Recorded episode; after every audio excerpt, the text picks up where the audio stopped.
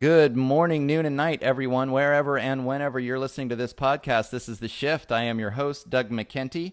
This is recorded on July 5th, 2017. If you like what you're hearing on The Shift, please check out our Patreon account. That's uh, patreon.com backslash The Shift. If you want to find out more, you can find out more on Facebook at The Shift with Doug McKenty, on Twitter at D McKenty, or online at theshiftnow.com. Today's guest on the shift is James Corbett, host of the Corbett Report. He started the Corbett Report websites in 2007, utilizing open source intelligence to produce podcasts, interviews, articles, and videos about breaking news and important issues ranging from 9 11 truth and false flag events to the rising police state, eugenics, geopolitics, the central banking fraud, and more. The Corbett Report provides an outlet for independent critical analysis of politics, society, history, and economics. Not only does James produce a podcast and several regular online video series, but he also produces video reports for GRTV and is the lead editorial writer for the International Forecaster. Check out the Corbett Report at corbettreport.com. How's it going, James? Thanks for joining me on the shift. Thank you for having me on. It's a pleasure to be here. Yeah, I really appreciate it. Um, this is only the third episode that I've done in this recent incarnation, so I'm just getting started. And uh, your support here is going to be really helpful. I know you've been at this for a long time. Um, you know what? I really wanted to talk to you. We only got about a half an hour today, so why don't we just get right into it? I wonder what you think about the term conspiracy theory, because I know that what you produce may be called this. Do you find it a, a, a derogatory term? Do you accept it? Um, what are your thoughts about it? Maybe talk about a little bit about the history of it, uh, et cetera, et cetera. It's uh, one of those terms that is in the eyes of the beholder because there are two senses for everything that we say, but certainly with this term, there is the uh, denotative sense and the connotative sense. So a word like conspiracy or a term like conspiracy theory has the denotation, someone who theorizes about conspiracies. Okay, fair enough. I don't necessarily object to that. I think that is right. quite explicitly what I'm doing a lot of the time. But of course, it isn't just the denotative dictionary meaning of those words, it's the connotative sense. And as we know, if you're a conspiracy theorist, ooh, you're one of those crazy nut jobs wearing tinfoil hats and, you know, talking about this, that, and the other. Um, so uh, it has been effectively co opted and used as a term of derision for the past half century. And we can actually go back and identify where this term really entered the lexicon in a significant way. Right. It was the late 1960s, and we have a CIA document that I am not going to be able to number off the top of my head. I believe it's something like 1095-330 but please look it up don't take my word for it um, there is a cia document that has long since come out about how the cia was sending uh, a message to its operatives in the Mockingbird media. If people don't know about Operation Mockingbird, please look into it. You can start with a very very thorough, very interesting, and very mainstream article on uh, the CIA and the media called The CIA and the Media. It was by Carl Bernstein and was published in Rolling Stone in the late 1970s. And at that time, mm-hmm they were talking about the revelations that came out through the um, the Church Commission hearings that took place in the mid 70s in the wake of Watergate, and it came out yes, the CIA did have assets in all of the major news media at that time, um, editors and other friendly people who were friendly to the agency, not necessarily on the pay- payroll, but were willing to publish stories or scuttle stories or do things uh, that were friendly to the agency. And so we know in the 1960s, as a result of this leaked document, which again you can see online, uh, that the CIA at that time was trying to combat these crazy conspiracy theories about the Warren Commission and the official story of uh, Lee Harvey Oswald as the lone nut assassin of JFK. And so they said, you should, you guys should work this phrase. You should talk about conspiracy theories, crazy conspiracy theories. They didn't use the exact term crazy, but at any rate, that was the uh, the gist of what they were telling their media cohorts. Use this term, talk about the conspiracy theorists who theorize about these events, and then contrast that with the you know the hard work of these dedicated commissioners on the Warren Commission who did the you know the, the, the, produced this incredible voluminous report that of course no one reads because it's 24 volumes or whatever it is. And uh, this is the definitive final word on JFK and blah blah blah. And you can actually trace it with uh, LexisNexis and other searches where you can see that the use, the employment of that phrase, conspiracy theory, conspiracy, conspiracy theorist, being employed by the mainstream media from that point on in the late 1960s. And that's where it really entered the popular discourse, specifically as a slur against people who didn't take for gospel truth things like the conclusions of the Warren Commission. So that's where it comes from. That's why it is used today in the way that it is used by virtually everyone. Everyone knows that if you hear the term conspiracy theorist, it's a thought stopper. You stop thinking about whatever is being discussed and you start deriding whoever is dis- discussing it without looking at facts, without weighing evidence. So I have for a long time played with and against that idea of conspiracy theorist. I, I made uh, episode 50 of my podcast was on the other C word, talking about conspiracy, you know, and how that can be so derogatory and all of this. And I've talked, uh, I, I, did a humorous video a few years ago called Shut Up Conspiracy Theorist, where I talked about some of the very openly admitted and acknowledged conspiracy theorizing that goes on. There's officially approved conspiracy theorizing, and then there's the the kind, oh, we can't, we can't can't take that. Uh, so uh, I've ta- I've played with this quite a bit. I'm almost coming back around on the term. I'm almost willing to embrace it because it is denotatively descriptive. It is what this is largely about. It is theorizing right. and trying to construct uh, workable hypotheses about conspiracies. And if we can get it back down to that actual reality and can prove that, for example, the official 9 11 story is a conspiracy theory, it's a theory about how these 19 men with box cutters conspired with Osama bin Laden in a cave in Afghanistan on dialysis to commit this major terror attack, that's a conspiracy theory. If we can point that out and, sh- and bring the term back down to what it actually actually means, I think we can actually re-enter it into the discourse in a meaningful way.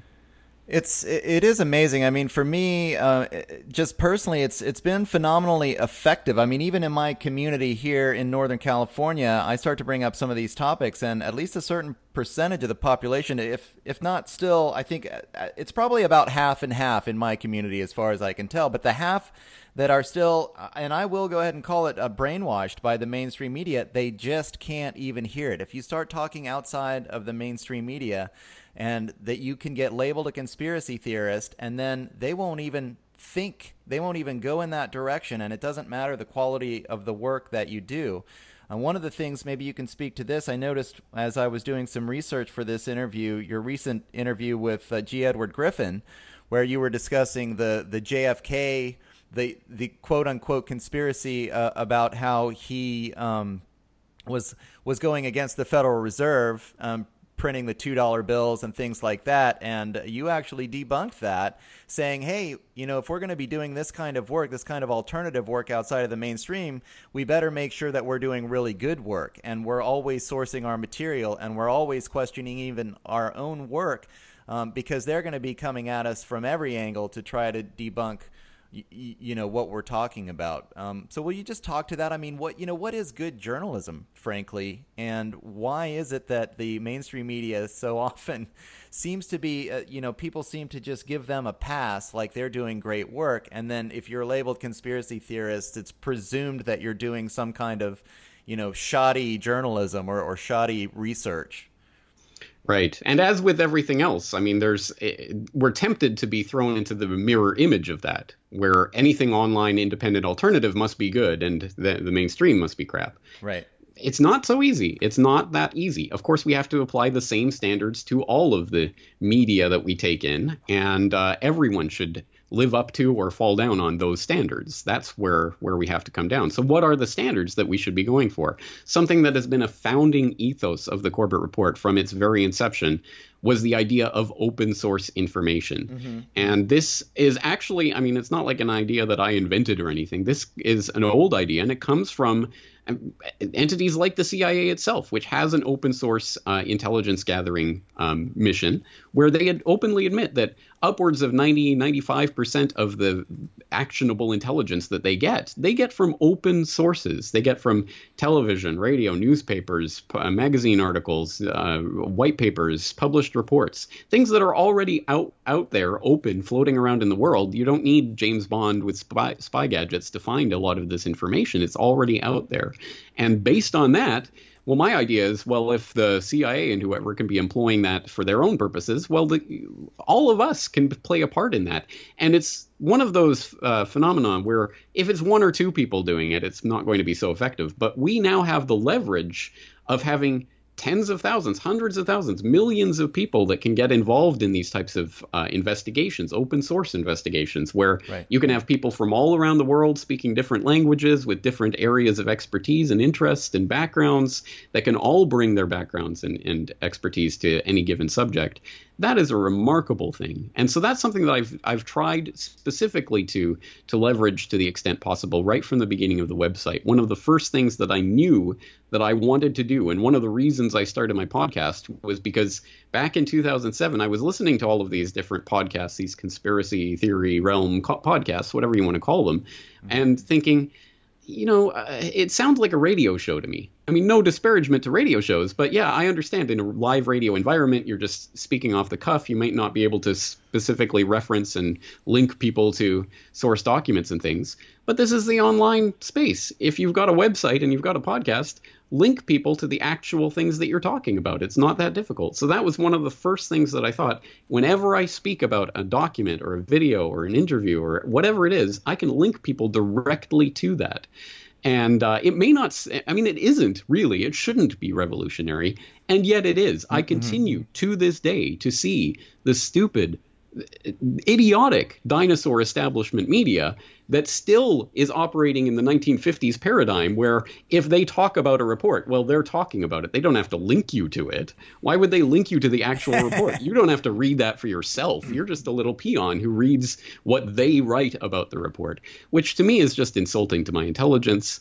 So for me, here's what it boils down to the standards that we should be holding sources to is do they show their work do they show where they're getting their information and what information they're basing their decisions on because mm-hmm. I don't believe in the objective journalists floating on a clouds that look at something from a completely detached view. No, absolutely, there are biases. Every single person has them, and you cannot escape them. Even choosing what to cover and what not to cover is an editorial decision that comes from a worldview that is informed inherently by your biases. Yeah, absolutely. Um, if people know about those biases, if you're open with, hey, I, I support this, I am for this, but here is my sources, here's where I compiled this information from, here it is, you can look for it your, through it yourself and come to your own conclusions. I think that's that's really the model that I'm trying to base this on, and I think that's the way forward. Now that we have the technology to leverage the combined intellect of thousands, tens of thousands, millions of people around the globe. Yeah, it's phenomenal. I did an interview with Robert David Steele. He was calling the internet the new Gutenberg press, basically, that it's like the next level of of human interaction. And um, that that brings to mind like what's been going on on Reddit recently. And so why don't we talk about um, another conspiracy theory, or now the the new meme, fake news, which was this PizzaGate thing, which was basically going on on Reddit, because individuals were just like, wait a minute, these emails sound pretty strange from John Podesta, and so we're going to look into this. And then you get these these long, detailed uh, Reddit streams that are just citizen journalists looking into it because of their own interests and um, discovering lots of of things that I mean, it's not. I mean, how you know, like, how do you call that fake news. Like there's something there. It's not fake. Yeah. I mean, you can disagree with it or you can agree oh, yeah, with it one exactly. way or the other.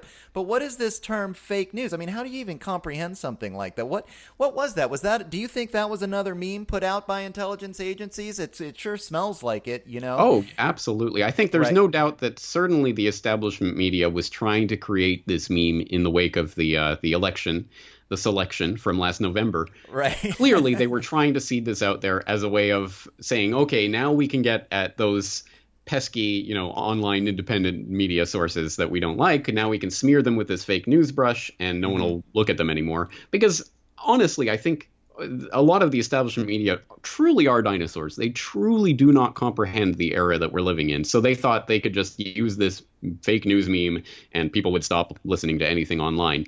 I like how that instantly rebounded on them and now they, CNN and others, are being called fake news more than the alternative media is, um, right. and rightfully so, I would say.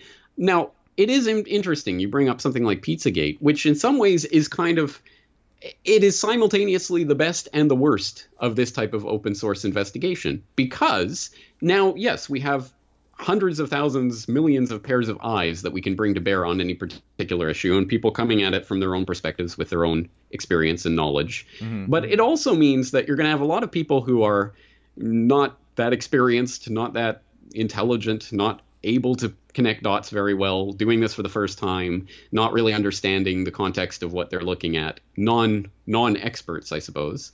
Um, right. And with that is going to come a lot of people who are going down blind alleys or following uh, poor leads or getting things wrong. And I think we see both of that with something like Pizzagate. For example, one of the things that set this off was a 4chan post by an anonymous poster who had right. this map of you know this word equals this and this word equals that. Hot dog equals boy and walnut equals girl or whatever it was. That that code that i think we've all seen. Mm-hmm. that was totally 100% just plucked out of thin air. It was totally made up. There's nothing to support. Uh, uh, cheese pizza uh, has been used in the past online and demonstrably so for many years. Cp child pornography cheese mm, pizza. Right. So that that is one part of that. That is true and verifiable. But the, all of that hot dog and walnut and Domino's and all of that stuff was totally made up by someone on a 4chan post, and that got taken as the gospel truth upon which people created the most of the narrative. Now, again, that's not to say that there there hasn't been so much uncovered about these people, the Podestas and David Brock and all of these people floating in that milieu. There has been a lot dredged up about it, but there's also been a lot of blind alleys and silly leads that go nowhere that have been followed in that investigation. Sure. Now, the real question ultimately becomes then, okay, given that this is the new reality and that we can bring all these people to bear, how do we make it an effective tool for investigation rather than just some sort of mob justice. Let's all go attack people uh, and ask questions later, which sure. unfortunately it can happen. And we, there was that story from I think a decade ago or a decade and a half. I think it was a small town in Britain. People got confused. They saw uh, what was it, a pediatrician with pediatrician written out front of the, the the the clinic, and pediatrician. Oh, you're one of those people who like kids. Well, we got to go after you. And they literally tried to run her out of town. Um, you know, that kind of stuff can happen. And so it's the question of how do we effectively organize this as a tool? And I'm not sure there is an easy answer to that because ultimately you have to have the free expression. You have to have people coming together and being able to freely contribute to these online discussions. Right. But ultimately, some of it is going to go in silly directions and directions that are going to go nowhere. So we have to find a way to filter out quality from from garbage. It's interesting that you bring that up because I think that that is actually the function of, of a free press. If you think about that ideal of what the free press is, or during the French Revolution, what they called the fourth estate, I mean, you know, the, the function of the press are they're supposed to be people. And I think, you know, the words that come to mind as we're discussing this are, the, the discipline and the integrity that it takes to be a real journalist or a real historian. I mean, you can't you know, it's interesting. People like you, and I totally agree with you, who don't believe that there's such a thing as objective journalists uh, or objective journalism at least seem to try and are capable of separating their own belief system and attempting to attempting to transcend it recognizing that it's there and that it's okay you know that after all the work that you've done you have a point of view but still being open-minded and still being able to change your mind when the facts uh, present themselves, which is uh, the greatest irony of all. A lot of times I hear this term uh, cognitive dissonance or. Um, um, the other one is uh, co- what conclusion bias or whatever the, the term is that you're always going to find what you know what your conclusion is. People say that about conspiracy theorists over and over again, but I actually see it when it comes to the people that are listening to the mainstream media. Well, you raise an important point there because I think that is what at least what people believe that a free press should be doing, um, even if it's not doing it, which is being that editorial control on the conversation in the sense right. that theoretically, yeah, you're going to get the the top knowledgeable people in a given area to comment and and getting different opinions and perspectives and putting it out there and saying, okay, guys, this is the information, so that it's not just this confused chorus of you know millions of voices all chattering in people's ears. You you need to well, who who actually knows about this subject? So that's yeah, it is theoretically the function of a properly functioning press, and mm. there's always going to be some sort of limiting of that conversation, some sort of marginalizing of this voice or that voice or this crazy conspiracy theorist or what what have you in a conversation like that uh, of necessity. Um, but I think we've reached the point where the divergence between the conversation that these elite experts are having and what we as regular human beings are experiencing is getting so great, that divergence is happening so great that people are naturally turning to online spaces to become part of the conversation again, feel themselves part of this actual conversation right. that is affecting their lives, rather than simply being told what to believe and being chastised and chided for not believing the right things. People are trying to insert themselves in that. I think it's just it's a natural part of the the conversation, the way it's evolved, and now we have the technology to do this. And so now it's a question of rediscovering well, okay, so how do we get some sort of editorial uh, filter on this content again? So, or not a filter, right. but at any rate, something that uh, uh, filter that people can put on or take off as they want which sure. is what my ultimate idea of this is everyone has to become their own editor to a certain extent you're going to have to choose which sources to take on board and which sources to, to discard and that i think that every single individual has to come to that decision in the same way that they did in the old paradigm by deciding to read the new york times and not read the uh, the New York Post or whatever, you know, right. that kind of decision. But now we have a much broader decision. We have millions and billions of different news sources that we can turn to or discard. Yeah, I mean it is interesting. Like instead of having the talking head that used to and and the four networks that we used to be able to choose from, now the, there's this whole plethora of choice. It requires, um, you know, the the viewer to be a little more discerning, uh, and hopefully the independent media is is doing a pretty good job of being that filter and preventing just that mob mentality that can take over. Um, but it's it's great to see. Actually, I think it, it's that the the people in general, the, the, you know, in a functioning democracy, are are being because they're having to be more interactive. Hopefully, they're becoming better at, at being critical thinkers, um, and hopefully that we're getting away from this authority paradigm where the talking heads just tell you what to think. I think that's why the propaganda has been so effective for the last fifty or hundred years um, where you know people have just been told the guy on the TV tells you what to think. Everybody thinks that. Let's go hate this person. Let's go to war with that person. Let's drop the love bombs, as you like to call it, on this person over here, and everybody just kind of goes with it. Um, so hopefully, you know, we're seeing a bit of an awakening uh, through the internet um, where there is uh, enough new information of people doing quality enough work that we can start to convince people to hey you know get get off the state propaganda the corporate propaganda and uh, start thinking for yourselves a little bit here.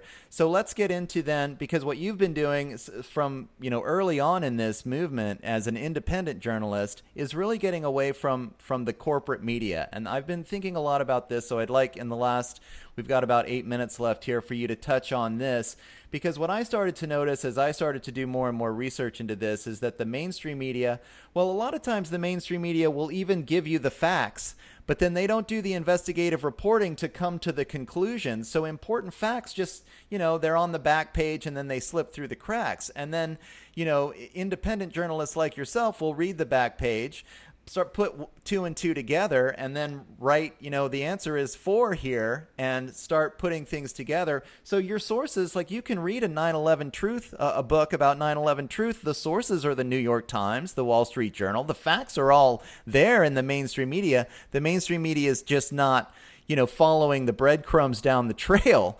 Um, so it takes independently financed uh, journalist to do that extra effort. So let's just talk about you know what is going on there. I mean, we have a corporate system that really has taken over. Uh, this mainstream narrative, and they uh, they control, and in the past have controlled so much of the market that they've been able to control the way all of us think. Now, at least, we have this medium where independent journalists uh, can have their say, and they seem to be saying a lot the same thing. I mean, it's not that you know we don't have disagreements, but you know, it's a different perspective that you get from people who are independent versus people who are corporately financed.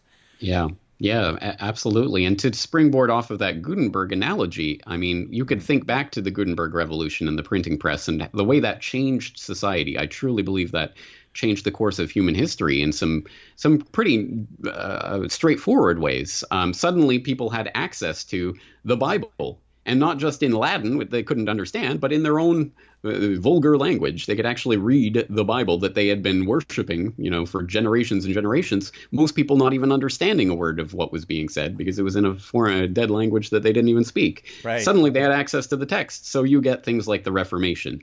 I think there's a pretty straight line between the Gutenberg press and things like that. So it clearly transformed society. But and it was a good i think on the whole it's for the good that people are now 99% literate. I mean it is a good thing that people have access to all of this knowledge and understanding and history and learning now. Um, but it doesn't mean that propaganda and the ability to shape people's minds goes away. It just has to take a different form. Rather than priests telling people what to believe um, based on texts that they've never read themselves now now we have uh, different ways of doing that. And you could there's an interesting story to be told about the way that the media uh, landscape in the era of mass media consolidated over the past century. And uh, specifically starting around the early 20th century with uh, J.P. Morgan and associated in- interests mm-hmm. and how he consolidated an, a, a, wide degree of media at that time, and then how that's obviously arrived at the point where now we have five or six corporations in America that control 90 plus percent of the radio, TV, newspaper, you know, uh, paradigm. Um, so there. That it is, I mean, that is an important part of all of this. And then the flip side of that is, well, that doesn't that doesn't mean that there's no way to control the the online space. Um, it's just that that's still in flux, and it's still a question of what we end up doing with this and how we how we ultimately solve some of the problems that we're facing right now. That as we talk about with the the problem of the proliferation of too many voices and too many sources, and how do you well how do you filter through that, and you know what methods should be used for that, and all of that is is kind of a societal conversation that we're taking on right now. Again, I don't think there's any easy answers to this, but I know that the wrong answer is to in ultimately put this in the hands of government censors. That ultimately saying the government right. will decide, you know, fake news versus real news, and st- now you have to have this special license to become a journalist and you know have a blog or whatever. Or or even if that's not a specifically government led thing, if it's something that you know Facebook and Twitter and all of these social media platforms start to institute in various ways, they can do it by you know, people just going along to get along. Uh, everyone's on Facebook. I'll be on Facebook. What's the latest Facebook rule? Oh, you have to post this. You can't post this. You can flag that. Whatever. You know, YouTube uh, suddenly, you know, demonetizing content here. Suddenly, it'll start mm-hmm. to block content there. You know, these conversations are going to be more and more controlled on those platforms. But this is an incredible medium. We can create new platforms, and they are being created. BitChute.com and other things like this are propping up every day. Steemit, all of these different social media platforms.